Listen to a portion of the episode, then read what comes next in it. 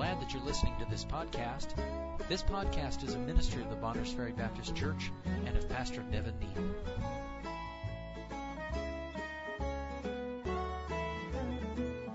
Would you stand then, please? Genesis chapter 28. We'll begin reading in verse 1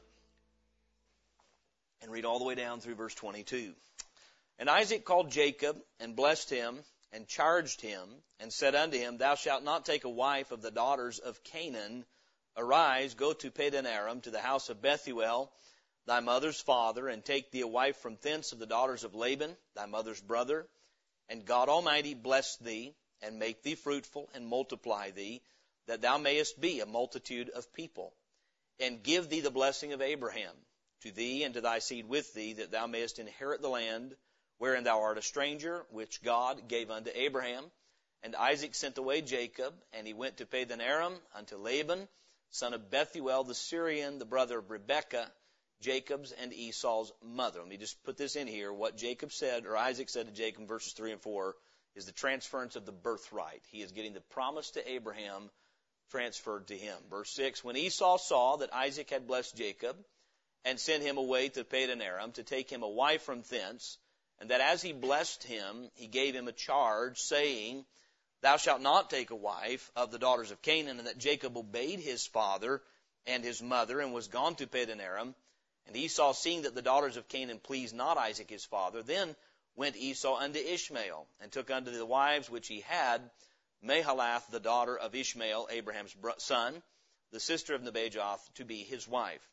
And Jacob went out from Beersheba, and went toward Haran, and he lighted upon a certain place, and tarried there all night, because the sun was set. And he took of the stones of that place, and put them for his pillows, and lay down to sleep, lay down in that place to sleep. And he dreamed, and behold, a ladder set up on the earth, and the top of it reached to heaven. Behold, the angels of God ascending and descending on it. And behold, the Lord stood above it, and said, I am the Lord God of Abraham thy father, and the God of Isaac, the land whereon thou liest, to thee will I give it, and to thy seed. And thy seed shall be as the dust of the earth, and thou shalt spread abroad to the west, and to the east, and to the north, and to the south, and in thee and in thy seed shall all the families of the earth be blessed. And behold, I am with thee, and will bring thee in all places whither thou goest, and will bring thee again into this land, for I will not leave thee until I have done that which I have spoken to thee of. Jacob awaked out of his sleep, and he said, Surely the Lord is in this place, and I knew it not. And he was afraid and said, How dreadful is this place! This is none other but the house of God, and this is the gate of heaven. Jacob rose up early in the morning and took the stone that he had put for his pillows and set it up for a pillar and poured oil upon the top of it. And he called the name of that place Bethel, but the name of this, that city was called Luz at the first. And Jacob vowed a vow, saying, if God will be with me and will keep me in this way that I go and will give me bread to eat and raiment to put on so that I come again to my father's house in peace, then shall the Lord be my God. And this stone which I have set for a pillar shall be God's house, and of all that thou shalt give me, I will surely give the tenth unto thee. Thank you. you may be seated. Unique passage of Scripture, no doubt. And as we look in the Old Testament, it is important to remember that these passages of Scripture, of course, as we've been stating, are historical documents of what took place, God documenting accounts in the lives of people. And so we have the practical aspect of that. But in that, there's also prophecy because this event foreshadows God's dealings with man. And what takes place between God and Jacob in a personal way is a foreshadowing of how God would reconcile man to himself. I don't know about you, but if I were God looking for someone to shower my blessings on, Jacob's not the one I would pick. Would you? He's one of the most unlikable characters in our Bible as far as likability. Um, he is he is cunning, he is clever, he is deceitful. Um, he is he is he is he is so much so that his brother labels him such. He, um, he seems to be um, a, a trickster. That's the idea of what his nickname was, a trickster, if you would. And so here's a man that's a supplanter, a trickster, if you would. And if it were me picking who I would bestow my grace on, I'll be honest with you, I like Esau the hunter a little better than I like Jacob the smooth man. The Bible called him a plain man, the idea he's smooth. And as far as likability, you might like the other one better. There's a difference between the two men. One of them believed God and the other one didn't. One of them, now Jacob's faith, you'll see here, even in this context, is mixed with unbelief. He has faith. He's responding in faith. His obedience to his parents as a 40 year old man, if I've got my math right. His obedience to them is a demonstration of faith. His desire for the birthright, even though he he's gone about it the wrong way, he has respect for the things that God respects. He has a desire for the blessings of God. There is faith in that. We'll find that Hebrews 11 records Jacob as a man of faith. And of course, Esau was a man who had only an appreciation for the temporal, only an appreciation for the tangible, only an appreciation for the earthly. Esau sold his birthright to Jacob for a bowl of soup, a momentary meal to satisfy his instantaneous hunger, and he sold out his entire future. Amazing. Now, may I say this today? Esau's family today is blessed through Jacob's. In Jacob shall all the families of the earth be blessed. I personally believe, if you're reading your Bible and studying, this is what is meant when the Bible says, by faith, Isaac blessed Jacob and Esau when he died. Now, they didn't get the same blessing. How could you say that Esau is going to be blessed when he despised the birthright? Because through the blessing of Abraham, all the families of the earth will be blessed, including Gentiles, those from Esau's race as well. But he forewent the blessing of the promised Messiah, and that's a picture for those who despise eternal life, those who have no desire for a Christianity that only focuses on the eternal, uh, where they say, you know what, there's got to be more earthliness to our Christianity, and certainly our position in heaven should uh, should end up in right practices on earth. We saw that in Sunday school. But my point is this: Jacob responded toward God in faith, and now God is responding toward him.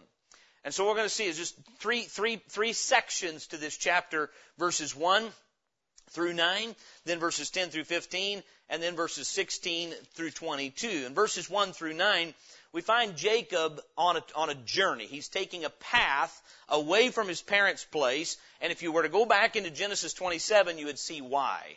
Jacob did not simply leave mom and dad's house because he was just ready to get married. That was one of the reasons.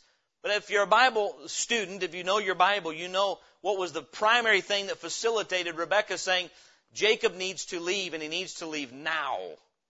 You might know why? Esau was going to kill him. Esau was boasting the fact when I get my, once my dad is dead, I'm going to kill my brother. Esau figured if he couldn't get Isaac to repent, the only way to still get the blessing is kill the guy who holds it. The only way for Esau to get his birthright back is to use violence and sin to take it back. Esau had the same framework of thinking that Cain did. My brother respected what I did not. My brother got from God by faith. And again, we do not defend uh, Jacob's methodology or Rebecca's counsel to him. But the fact is, Jacob is using some fleshly mechanism to try to get something spiritual.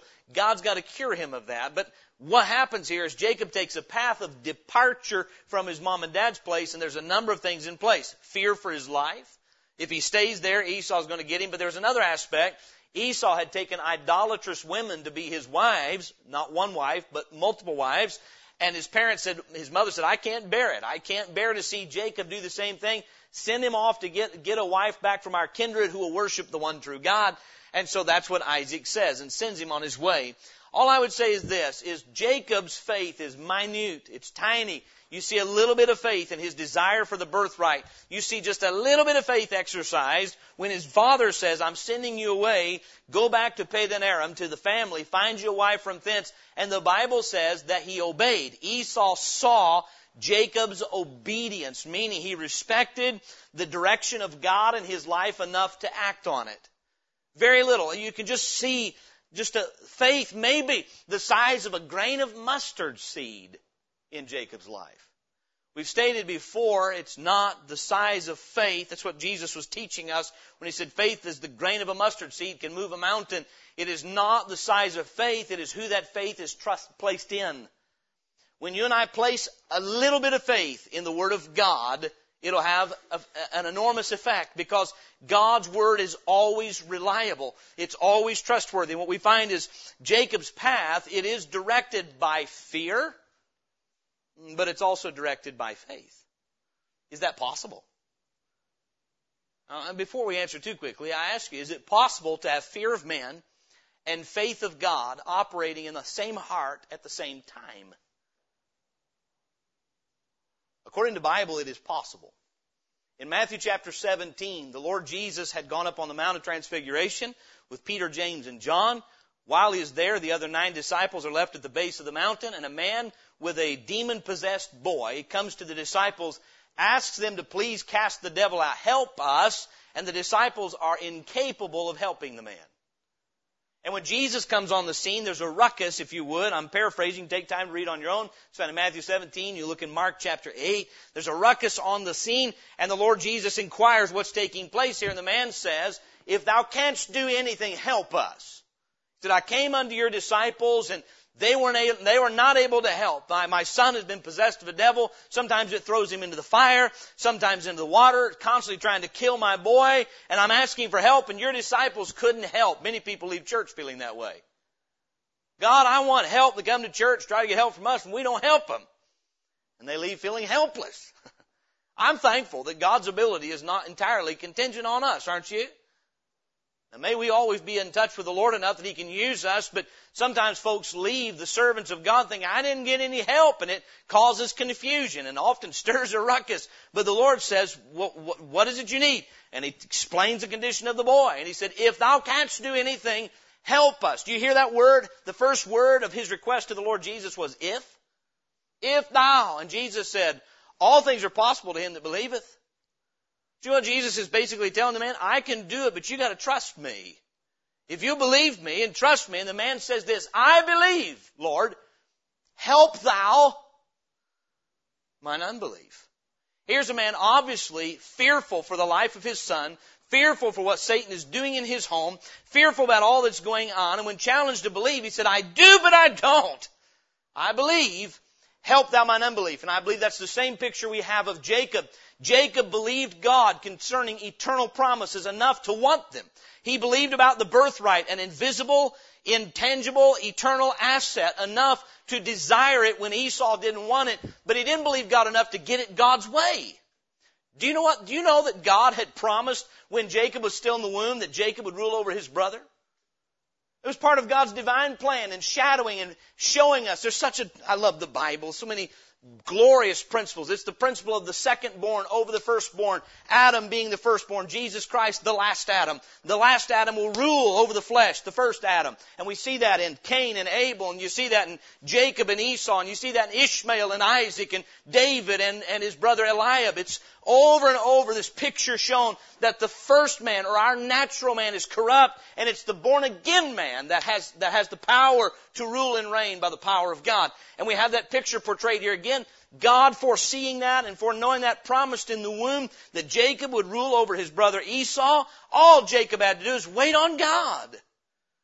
So he's got faith enough to believe God for the eternal promises, but not faith enough to wait on him.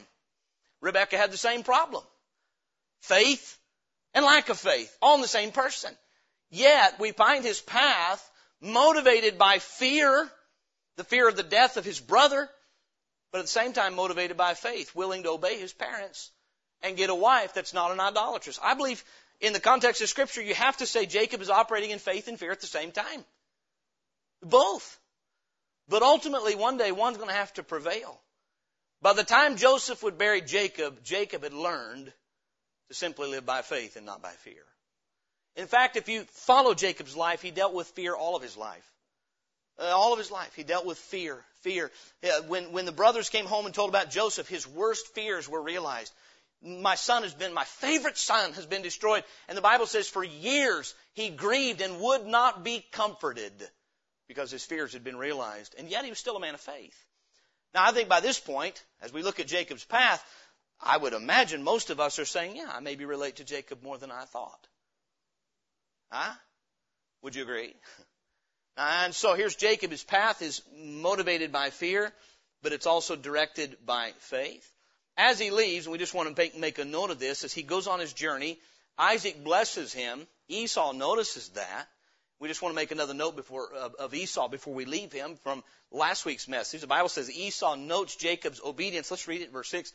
When Esau saw that Isaac had blessed Jacob and sent him away to Padan Aram to take him a wife from thence, and that he blessed him in giving him a charge, saying, Thou shalt not take a wife of the daughters of Canaan, and that Jacob obeyed his father and his mother and was gone to Padan Aram, and Esau, seeing that the daughters of Canaan pleased not Isaac his father, then went Esau unto Ishmael and took unto the wives which he had Mahalath the daughter of Ishmael, uh, Abraham's son, the sister of Nebajoth, to be his wife. What we notice here is Jacob's obedience by faith was a reproof to Esau, and it reveals that Esau's heart had not changed. You what Esau's still trying to do? He's still trying to get Isaac to repent. He sees that Jacob is blessed in his obedience, and in the obedience blessed, and Esau says, I wonder if I try to do that, if I can go over here and get me a different wife. They're obviously displeased with the wives I've taken. I'll go get me a different wife and maybe dad will like me finally. And I say the person that rejects the promises of God by faith, well, you know what false religion is? It's man's endeavor to get God to repent and be pleased with him while still refusing to come to God God's way. I just want to note that, that the path of the believer, though it may be mingled with fear, is still a reproof to the unbeliever who is living simply by fleshly impulses. And so Jacob's path is seen, and we won't take a lot of time to note that, in verses 1 through 9. It's a path of faith, it's a path mingled with fear, and it's a path of reproof to his brother as he goes on his way. But Jacob's path leads him to a place where we find him in verse 10. And I want to see this. And Jacob went out from Beersheba and went toward Haran. So the direction of his life has changed. Because he now has the birthright and the blessing, Esau is angry at him. By the way, can I just get spiritual here for just a minute? The spiritual application. Once you've received the new nature by faith, your flesh is not happy. How many of you know you have a, if you've been born again, you have a Jacob living in you and you have an Esau to deal with. There's a spiritual analogy here and don't miss it. When you get saved, it's like Jacob getting the birthright. You must be what? Born again. When you're saved, you get a birthright. You got it by faith, not by conniving, not by being deceitful. You get it by faith, the same way he got it. And when you get that birthright and you have the blessing, your natural man does not like that. You and I all, please hear me this morning, every person here would like for God to accept you as you are. You go, He does. No, He doesn't. God accepts no one as they are. If we'll follow what I'm saying. You can come to God as you are, but He'll wash you in the blood of His Son before He'll accept you. You are not acceptable to God. I am not acceptable to God. Isaiah 64, 6 says, All of our righteousnesses are as filthy rags, and we must have an exchange made. He takes our rags, and we take His robe. He takes our unrighteousness, and He already did when He died on the cross. We accept the righteousness of Jesus Christ by faith. There is no way to be acceptable to God. And what false religion is what we see described here by Esau. When he sees that there's a new man accepted, that Jacob, the second born, is acceptable to God and acceptable to his parents, and he is not, that he goes into what can I do to make myself acceptable? I'll marry a different wife. I'll do this. I'll do this. No, we're made acceptable by faith, by faith in the Lord Jesus Christ. And so then we see uh, in this first few verses Jacob's path, his direction has changed, and it has stirred Esau's anger. And again, what I'll say is once you're born again, your new man will take a completely different direction than your old man. And if you're going to live by faith, you'll have to live by obedience. And that's what Jacob did, at least at some level. He's got a lot of learning to do, as do we. But the fact of the matter is, is the path of his life has now changed after receiving the birthright. Now we come into his perception. Verse 10, and Jacob went out from Beersheba and went toward Haran, and he lighted upon a certain place. Do you notice how haphazard that is? He's not looking for this place. He's not searching for this place. It's not like, oh, hey, this is Luz. This was right on my GPS. I'm going to stay right here tonight. No. He, he lighted upon a certain place and tarried there all night because the sun was set. And he took of the stones of that place and put them for his pillows and lay down that place to sleep. What a picture of someone who is just beginning a new life of faith. Sometimes it's a very uncomfortable time. You're leaving an old life behind. Is that not what Jacob's doing? He's going to, God's going to take him into a place that will transform his character. Jacob goes into Laban's world a supplanter and he comes out an honest man. God changed him. When God gives you new, new nature, He begins a process of changing you. Can I say this? If you are a professor of faith in Jesus Christ, and you feel and have no different feelings about your past life of sin, something's wrong. Therefore, if any man be in Christ, he is a new creature. Old things are passed away. Behold, all things have become new. I've met people and they have been living the life of a drunkard, an adulterer, a fornicator for 35 years and claiming to be a Christian all the same time. Friends, something's broken there. And nine times out of ten, whoever that is was never born again in the first place, just somebody pretending. I'm not here trying to cause anybody who's truly saved to doubt their salvation. God forbid I would do that. But we have folks today that have some idea that you can just repeat all the right verbiage out of your mouth and not believe the truth in your heart. Salvation is by faith. When I actually believe what God says, not repeat a set of magic words or use religious jargon or get dunked underwater. That has its place, but as a believer in the Lord Jesus Christ. Remember when the eunuch said, see, here is water. What doth hinder me from being baptized? And what was Philip's, what was Philip's condition? If thou believest with all thine heart, thou mayest. Meaning, we're not going to help you play pretentious things here. So, back to Jacob. Here's Jacob who is fear mingled with faith and he comes into this place and I don't know about you, I would love to camp with Jacob. It's nighttime and he uses for a pillow rocks. He's using the natural resources, and we don't want to make the Bible say anything it doesn't, but I believe it's right here. How does Jacob see his resources? What is the purpose of the resources around him? To help him be comfortable. Don't lose this. Here's some stones. And the best thing Jacob can do is say, I need to prop my head up tonight. I guess I'll lay my head on that. You know what? When we, before we get saved, that's how we look at all our surroundings. It's about me. It's about my comfort. It's about my promotion. It's about, isn't that how Esau looked at everything? But now Jacob has received the birthright. He's received the blessing and the promises of God things are different. And he sees these stones, can't think of anything better to do with them but prop his own head up and try to get some sleep. He is in a dark place and there is discomfort in his life. May I say this? Spiritual growth for the saved person comes through discomfort. We don't like that. But you know what? God is, is, is stirring a new nature in us, and I see that in the life of Jacob as a picture of someone who's received the birthright, received the blessing, and now the direction of his life has changed and he's trying to get comfortable. It's a dark season in his life. You know what? When it gets dark, I want comfort. I don't want discomfort. We'll find a place, crawl in bed, and go to sleep. That's what he's trying to do. So he's using these stones for a pillow. It's no wonder he had a dream that night. he makes those stones a pillow, and so we'll come back to those stones before the message is done. The Bible says he lighted upon a certain place and tarried there all night because the sun was set, and he took the stones of that place and put them for his pillows and laid down in that place to sleep. I'll just say this. There's plenty of scripture to remind us of this. I believe we would, I didn't write these down, but you'll find it Romans chapter uh, 13, 1 Corinthians chapter 15. I know verse 34, the Bible says, awake to righteousness and sin not. You know what Jacob wants? He just wants to go on his journey and be comfortable. He just wants to find a place to pillow his head, go to sleep at night, and continue on his way. May I say this? When you belong to God and He's given you a new nature, He's not going to let you sleep when He wants you awake. He's not going to let you build comfort. And if you're a Christian here this morning who has received eternal life as a gift, and you say, why is my life in such turmoil? Maybe, just maybe, God's trying to change our perspective. We're dealing with Jacob's perception. His eyes are going to be open to some things. He has no idea. God is moving in his circumstances. He lighted upon a place, looks like a likely camping spot. I didn't bring a pillow, but those rocks will do. And he just wants to be comfortable and sleep. He want, you know what sleep does? Sleep disconnects you from reality. Some this morning, you've, you've believed God concerning the birthright of salvation. You've believed God concerning eternal things. And you say, you know what? I want the birthright. That's future. I want to think about that in eternity, but I just want to find a place to be comfortable and sleep here. We're living in a dark world and a dark time and many Christians just want to go to sleep. And so we use all the earthly resources we can get and we are like Jacob pillowing our head on rocks and wonder why we can't sleep well. Because God does not intend Christians to sleep. He says, awake to righteousness and sin not, and Christ shall give thee light.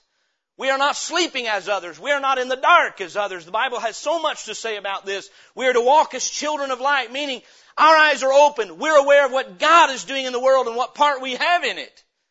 So many are just trying to heap earthly resources, lay their head on and go to sleep. What I find is God says, I'm not going to let you do that, Jacob. Jacob not even aware that God is present, God is moving in his life. And so he pillows his head seeking comfort. And then the Bible says in verse 12, and he dreamed, and behold a ladder set up on the earth, and the top of it reached to heaven. And behold the angels of God ascending and descending on it. And behold the Lord stood above it and said, I am the Lord God of Abraham thy father, and the God of Isaac. The land whereon thou liest, to thee will I give it, and to thy seed, and thy seed shall be as the dust of the earth, and thou shalt spread abroad to the west, and to the east, and to the north, and to the south, and in thee and in thy seed shall all the families of the earth be blessed. This is a, a, almost a verbatim, if not verbatim, repetition of the promise that had already been made to Abraham, been made to Isaac. Why is Jacob getting this promise? Remember what he got when he when, Jacob, when Esau despised the birthright? This is what he got the promise of God to use you to perpetuate eternal blessings to others. And so here God's waking him up. You know I believe Jacob, Jacob said, here's a place that it, it's only good for a little nap. And didn't even realize the significance of the place he was, that God was working in his life to do something eternal with him. If you and I could live our lives, raise a family, die happy, many think that's it. That's life. And I believe if we hold the birthright, God's going to say, No, I got to wake you up. Now he's asleep, but in his sleep, God's going to communicate to him and show him there is far more significance to the place you're lying, to the direction you're headed. I am doing something. Jacob, I have an eternal divine purpose that I'm working in your life. And God has to communicate with him while he's just seeking to have a nap. God says, No, I want you to have your eyes open. I want you to see things correctly one of my burdens for Bonners Ferry Baptist Church this year is that God would help us to get an eternal perception and perspective. To see the eternal. We cannot see the temporal if we're not focused on the eternal. You know what Jacob's focused on? The temporal. But who is that more like, Jacob or Esau? He's behaving more like Esau, and God's saying, I'm not going to let you be an Esau. You've got the birthright, you've got the blessing, you've got to have a different perspective. Here he is seeking comfort, and God appears to him. Let me ask you something. If we were all sitting here this morning, and all of a sudden you see a ladder start appearing and attached to the ground, where would you look? At the base of the ladder or at where it's coming from?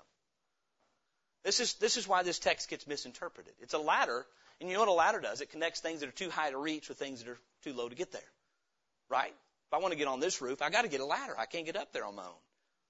So, but if we just saw it appear, you wouldn't sit there and say, well, who put the ladder up? Obviously nobody did. But when, when we look at this and we say, oh, there's a ladder showing the way to climb your way to God. No, it just appeared. Meaning it came from above and came down and was rooted on the earth and it's a picture of the Lord Jesus Christ. When God makes the promise, in thee shall all families of the earth be blessed, He is insinuating through you the Savior of all mankind is going to come. There is a gap between God and men that man cannot span. You can't span it by good works. You cannot span it by good behavior. You can't span it by reformation. You can't span it by trying to be a better person. Isn't that what Esau had done? Wasn't he trying to be a better person by taking a different wife? And all he did was compound his sin. When we try to be, make ourselves better people because in our conscience we know we're not acceptable to God. All we do is compound our sin because what we do is we add deceit and hypocrisy on top of disobedience and rebellion. False religion does nothing but compound man's sin. Esau, in an effort to make his mom and daddy happy, just did more sin. That's all he did. But here's Jacob and God says, that's not my way. My way is I will come to you and make a way for God to be reconciled to man. This is the eternal aspect of what God was doing in the life of Jacob. It was not about Jacob finding a better place to live. It wasn't about him being able to raise a family and have a bunch of kids. By getting the birthright and the blessing, he had gotten in on God's eternal plan of salvation. Turn with me, if you would, to John chapter 1. John chapter 1. There are those who look at Christianity as the best way to live a, on a rotten world. Just the best life you can have is, you know, cling to the facts of the Bible and hope that they're facts. Just hope they are, and it'll help you live a better life than the average Joe. You know what that is? Let me gather a few rocks, pillow my head, and sleep.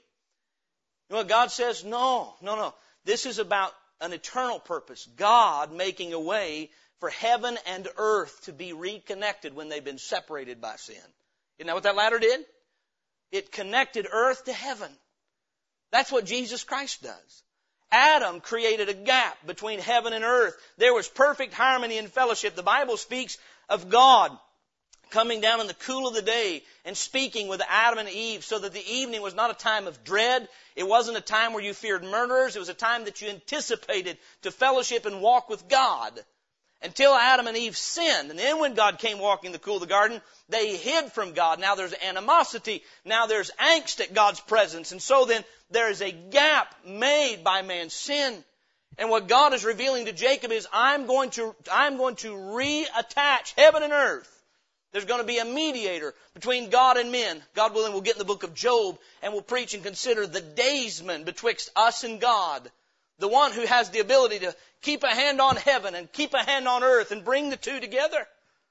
So the ladder in Jacob's ladder was not about God providing a means for man to elevate or exalt himself. It was God through coming down making a way to reconcile. You see, eternal life is not man making himself good enough for God through exaltation. It's God making man good enough for himself through humiliation. We'll see it in just a moment. John chapter 1. I love the gospel. Religion just takes it and perverts it and said, God put that ladder so Jacob could see the 29 and a half steps to salvation. No, that ladder is a picture of God coming down to man. John chapter 1 in verse 44. Verse 43. The day following, Jesus would go forth into Galilee and findeth Philip and saith unto him, Follow me. Now Philip was of Bethsaida, the city of Andrew and Peter. Philip findeth Nathanael and saith unto him, We have found him of whom Moses in the law and the prophets did write, Jesus of Nazareth, the son of Joseph. And Nathanael said unto him, Can there any good thing come out of Nazareth? Philip saith unto him, Come and see. Quick question. Is Philip thinking spiritually or naturally here? All he knew of Nazareth was it's a crummy little town and nothing good comes out of Nazareth. I mean, it'd be kind of like saying, can any good thing come out of Sandpoint? You know, I'm kidding. I'm, I'm trying to be funny. California, wherever you want to say. Uh, not Bonners Ferry, of course. Uh, we read on. He says, um, and Nathanael said unto him, verse 46, Can there any good thing come out of Nazareth? Philip saith unto him, Come and see. Jesus saw Nathanael coming to him and saith of him, Behold, an Israelite indeed, indeed in whom is no guile. Nathanael saith unto him, Whence knowest thou me? Jesus answered and said unto him, Before that Philip called thee, when thou wast under the fig tree, I saw thee. Nathanael answered and saith unto him, Rabbi, thou art the Son of God. Thou art the King of Israel. Jesus answered and said unto him, Because I said unto thee, I saw thee under the fig tree, believest thou? Thou shalt see greater things than these. And he saith unto him, Verily, verily, I say unto you, hereafter ye shall see heaven open, and the angels of God ascending and descending upon the Son of Man. Let's read Genesis 28, 12 again. And he dreamed a dream, and behold, a ladder set up on the earth, and the top of it reached to heaven. And behold, the angels of God ascending and descending on it. You know, there's a parallel between Jacob's dream and Nathanael's uh, call to discipleship. Nathaniel thinks he's just going to meet some other neat guy from Nazareth. And immediately Jesus demonstrates supernatural knowledge, telling him where he was sitting and what he was doing when Jesus could not have seen him. And Philip says, You're the Son of God. And he said, You believe because I said you were under the fig tree? You're going to see greater things than this. I've come not only to do what you've seen here, but I have come to make a way to heaven. You'll see the angels ascending and descending on the Son of Man, a prophetic reference to his ascension back to heaven.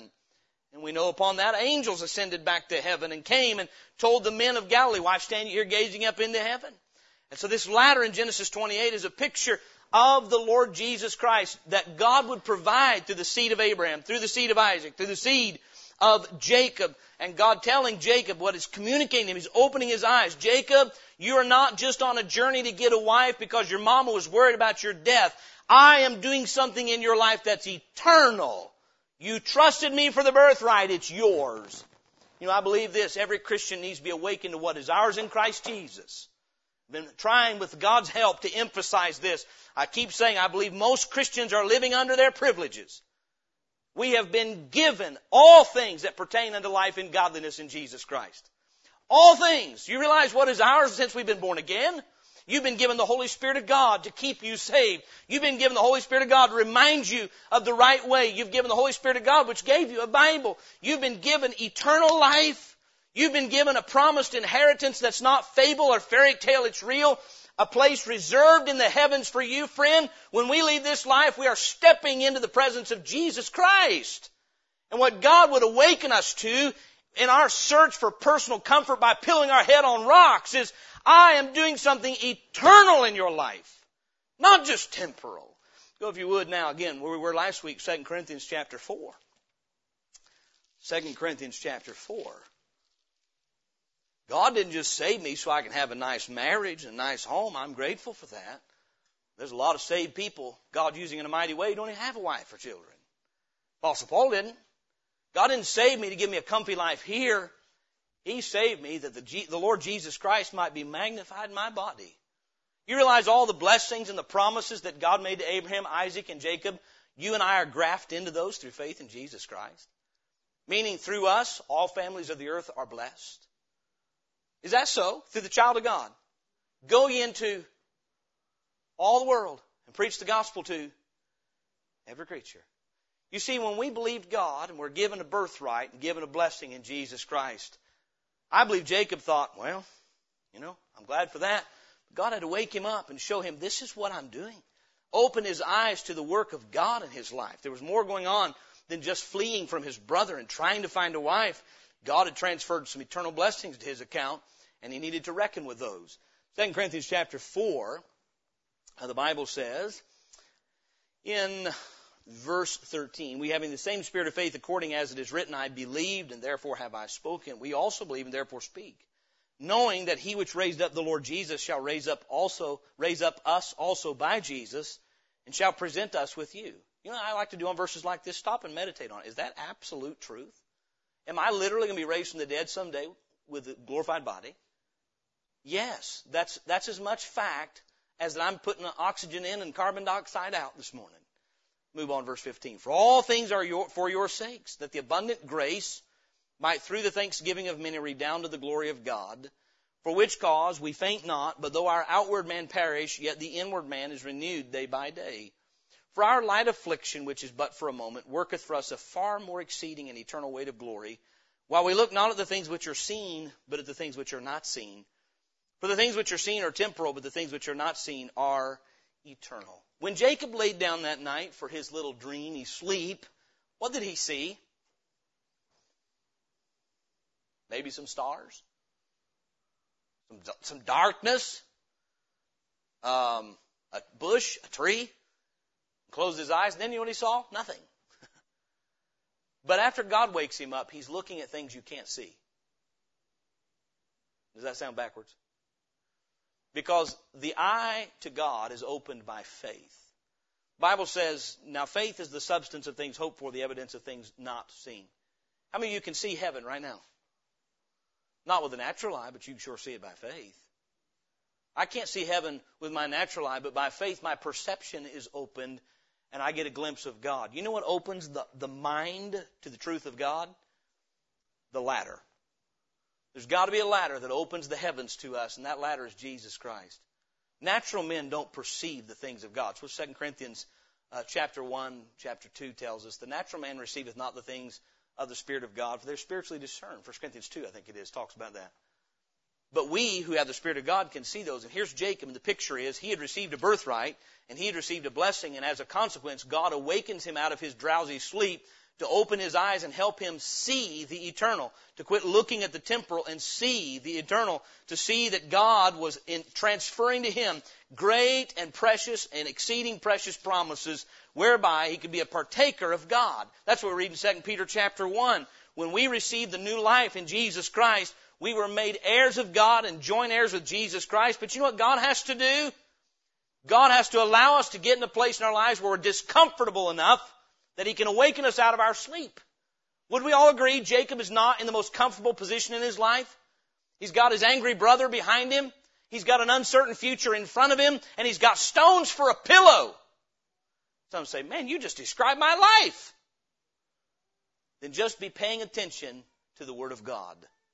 Because I believe it is in these moments that God has the ability to take our comfort and awake us out of sleep. And this ladder, this dream that God gave him was a picture of what God has done in saving. Here's the, here's the thing. We, we back to Genesis 28, the Bible says, And he dreamed, and behold, a ladder set up on the earth, and the top of it reached to heaven. Behold, the angels of God ascending and descending on it.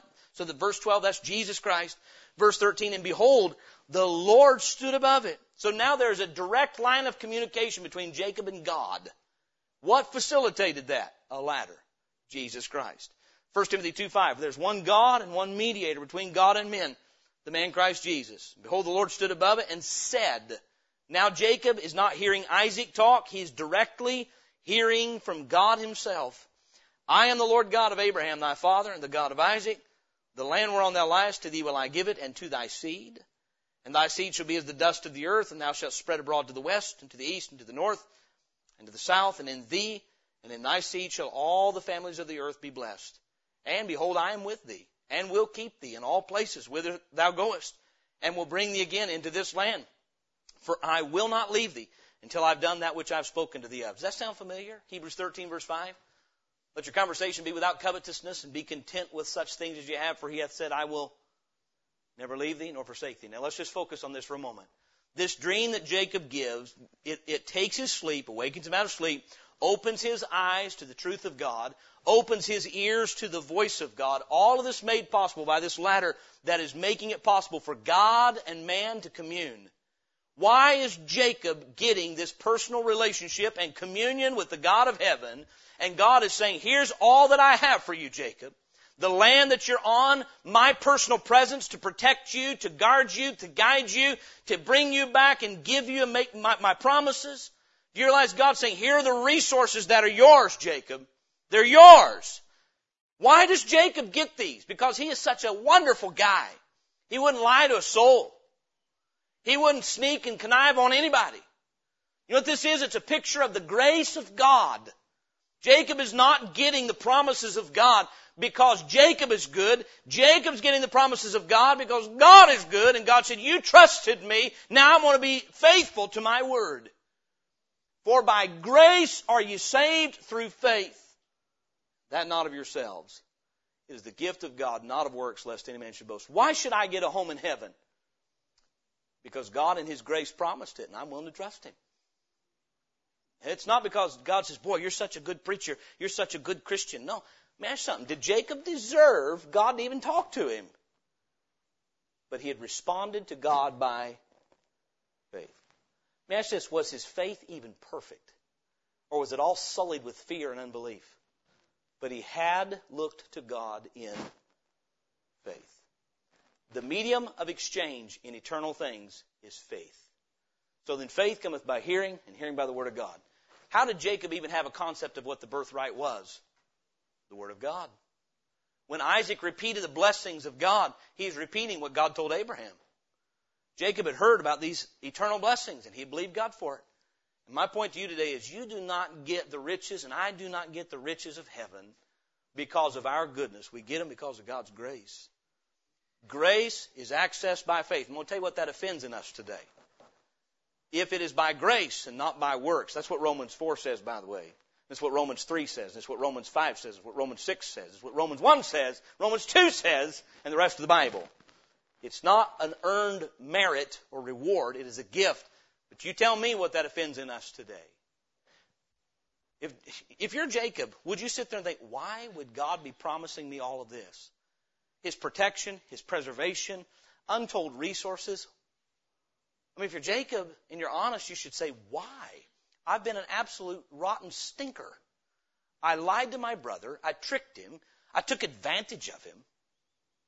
But in the midst of that was a seed of faith that said, I believe God concerning his promises and eternal things. And God says, here's my promise to you. And I'm not saying God's rewarding him for his faith. I'm saying God always rewards faith because it's in him. God will never disappoint faith in him. Him that cometh to me, I will in no wise cast out. And so what we have in this ladder vision is an awakening of a, of a believer to the riches of eternal things that are his because of, of the faith exercise.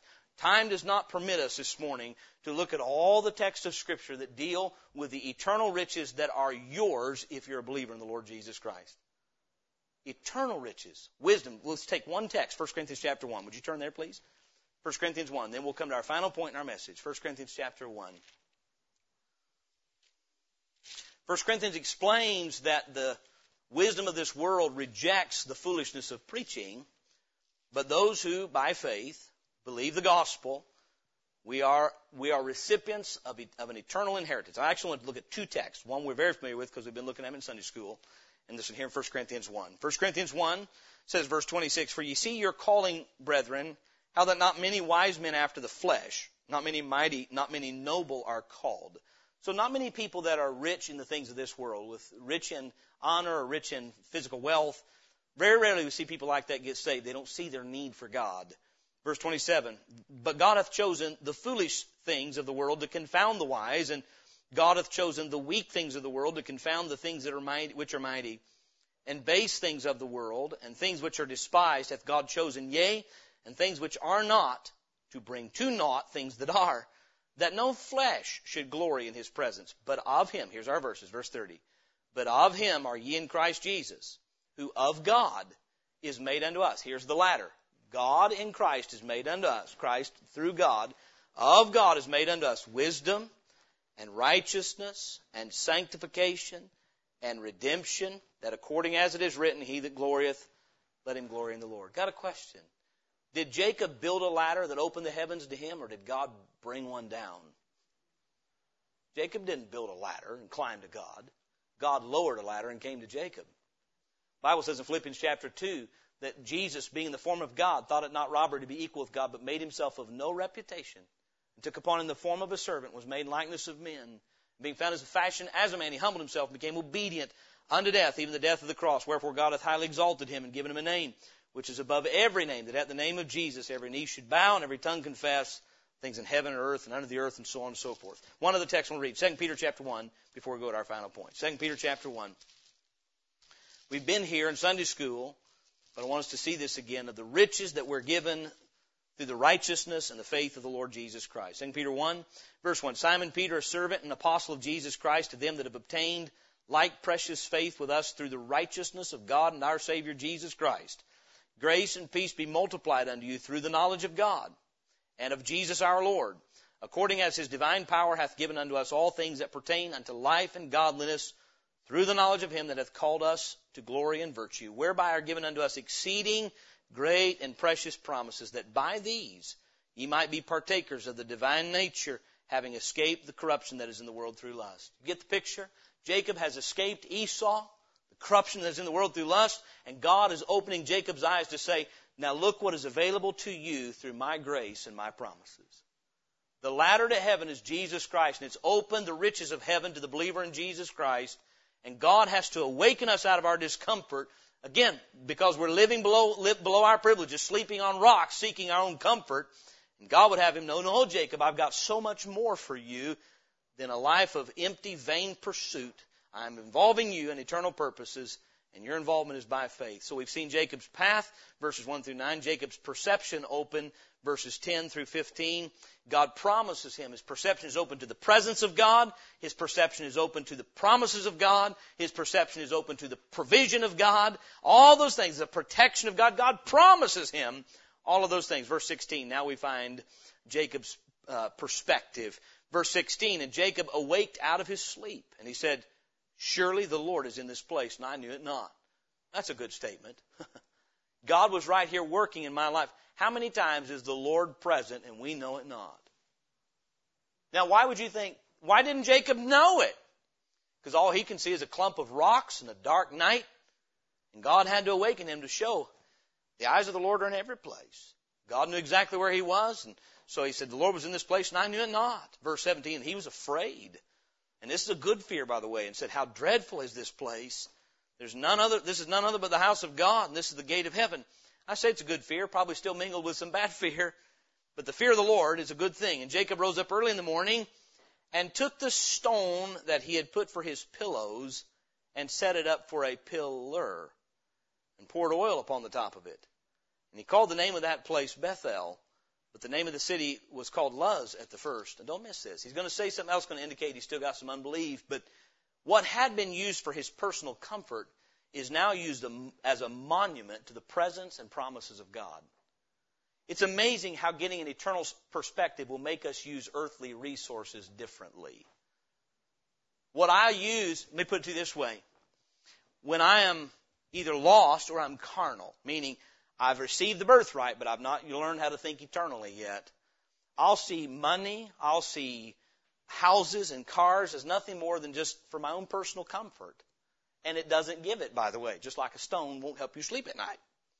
But once your eyes are opened to the eternal God through Jesus Christ, all of a sudden what you are using to pillow your head on is used as a pillar, a, a symbol of consecration, something to honor God rather than serve self. Now it's just a stone, but he takes that stone, he says, no, you know what? I slept on this, but God worked in my heart here. God revealed himself here. God gave me some promises that are amazing, hard to believe. And I'm going to take this rock and anoint it with oil, meaning that oil was to, to set apart. This is something significant, a significant milestone in Jacob's life. We've preached a series of messages in time past on pillars that Jacob built. It's interesting. I think he built five of them. And each one was a milestone in his life. This one was a milestone to recognize the working and the dealing of God in his life and the plan of God. And he is able to take something as simple as a stone that before was used for a temporal purpose of his own comfort and didn't succeed and set apart as a monument to the presence and the provision and the power of God. And he anoints that stone so that he'll remember this is where God spoke to me. Over 20 years later, Jacob would revisit this pillar with a wife, wives, children, health, and no fear of the dread of his brother because God had protected him. He would come back and God will have proven himself, I keep my promises. And the pillar would be there and Jacob would remember it. I'm trying to say this this morning. When our eyes can be open to what God has done through Christ Jesus in our life and opening to us the riches of heaven, then it changes us from living a life for comfort to living a life of consecration. I see then everything as an opportunity and a way to honor God. I should anyway. And Jacob's entire perspective has changed. And we see that indicated by him taking what was used to pillow his head and now used to say, I honor and recognize that God is alive, God is, God is working, God has spoken. Now let's see Jacob's conclusion here in his perception. His perception is, God surely is in this place. We see that indicated by the pillar. But then verse 20, and Jacob vowed a vow. So he says, You've spoken to me. Now, you made some promises to me, God. Now I'm going to make a promise to you. I got a question. What were all of God's conditions to Jacob?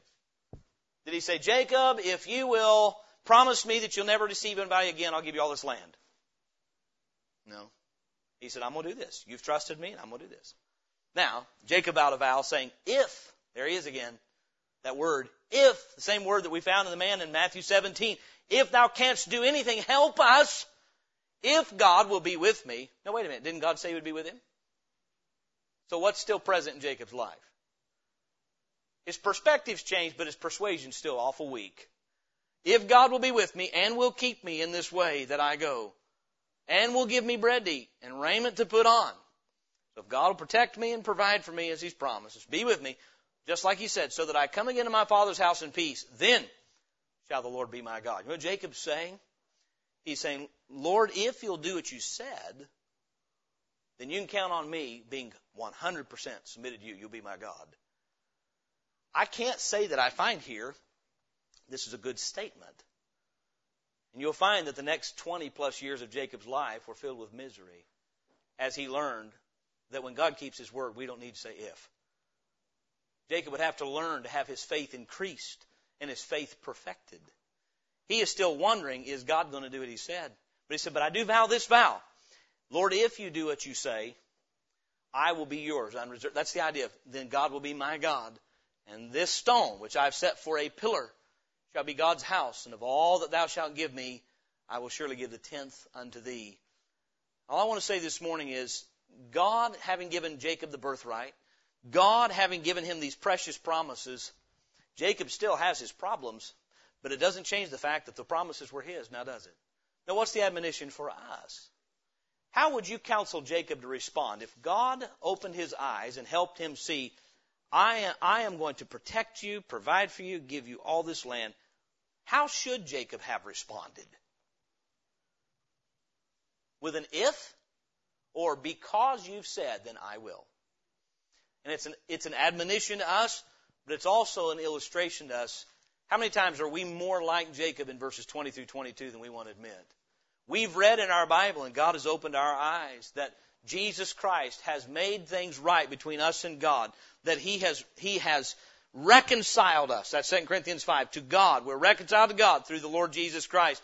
That all the promises of God in Christ Jesus are yea and amen, 2 Corinthians 1.20 says. And we know that, we know that, but we still say with Jacob, if God keeps His word, then I'll serve Him. Jacob still has faith mingled with unbelief. And hence there'll be days ahead of Jacob trying to bring about God's blessings Jacob's way. Now I believe every one of us somewhere in this story. We're the Esau who don't have any, we have no respect for eternal things are lost. And the only way for Esau to have the blessing is for Esau to repent, not God. Amen? This is a message much for Christians, though, who you've believed God concerning the birthright, the eternal things of God. And God wants you to see that through Jesus Christ, You've been reconciled to heaven, and as such, you are one of His, and He'll never leave you nor forsake you. How many of you would agree that Jacob lived below his privileges for the next 20 plus years? He did. He continued to connive and sneak and be connived against. In fact, the next 20 plus years were Jacob reaping what he had sowed. Much of the rest of Jacob's life. But he would learn eventually what God promises, God performs. I believe the sooner you and I can get a hold of that truth, the better. The sooner we can realize that all the promises of God in Christ Jesus are yea and amen. When He promises heaven as a home, it's true. When He promises the strength to overcome temptation, it's true. But how many times are we like Jacob? And maybe this text of Scripture reveals it this morning. My direction's changed. I'm on a different path. I've left Esau behind. I've escaped the corruptions of the world through lust. But I've just been in a dark, uncomfortable, terrible, damp place where all I can see is nothing good behind me and uncertainty in front of me. Maybe God is moving our lives to say, well, get your focus on me. Isn't that what God did in Jacob's life? Get your focus off of you and get your focus on me. And Jacob left here focused on God but still lacking faith in God. I believe we don't have to do that this morning. We can leave and say, you know what? The God who would reveal himself to me in such a way in the middle of the night and remind me of who he is and make those promises to me can be fully trusted. And so this morning, I know God's speaking to you. You may be on down the line and say, I remember seasons in my life like that. I'm grateful that God's grown my faith. But I find Jacob a man, a possessor of the promises of God, but living as though they may not be true. And it left him in a place of uncertainty and unsettledness, and we don't have to be there. May we take God at His word. God cannot lie. And this morning, there's a great ladder been descended from heaven, whose name is Jesus Christ, in order to reconcile God with man and give us access to the eternal promises of God. Let's not live below the privilege of our salvation.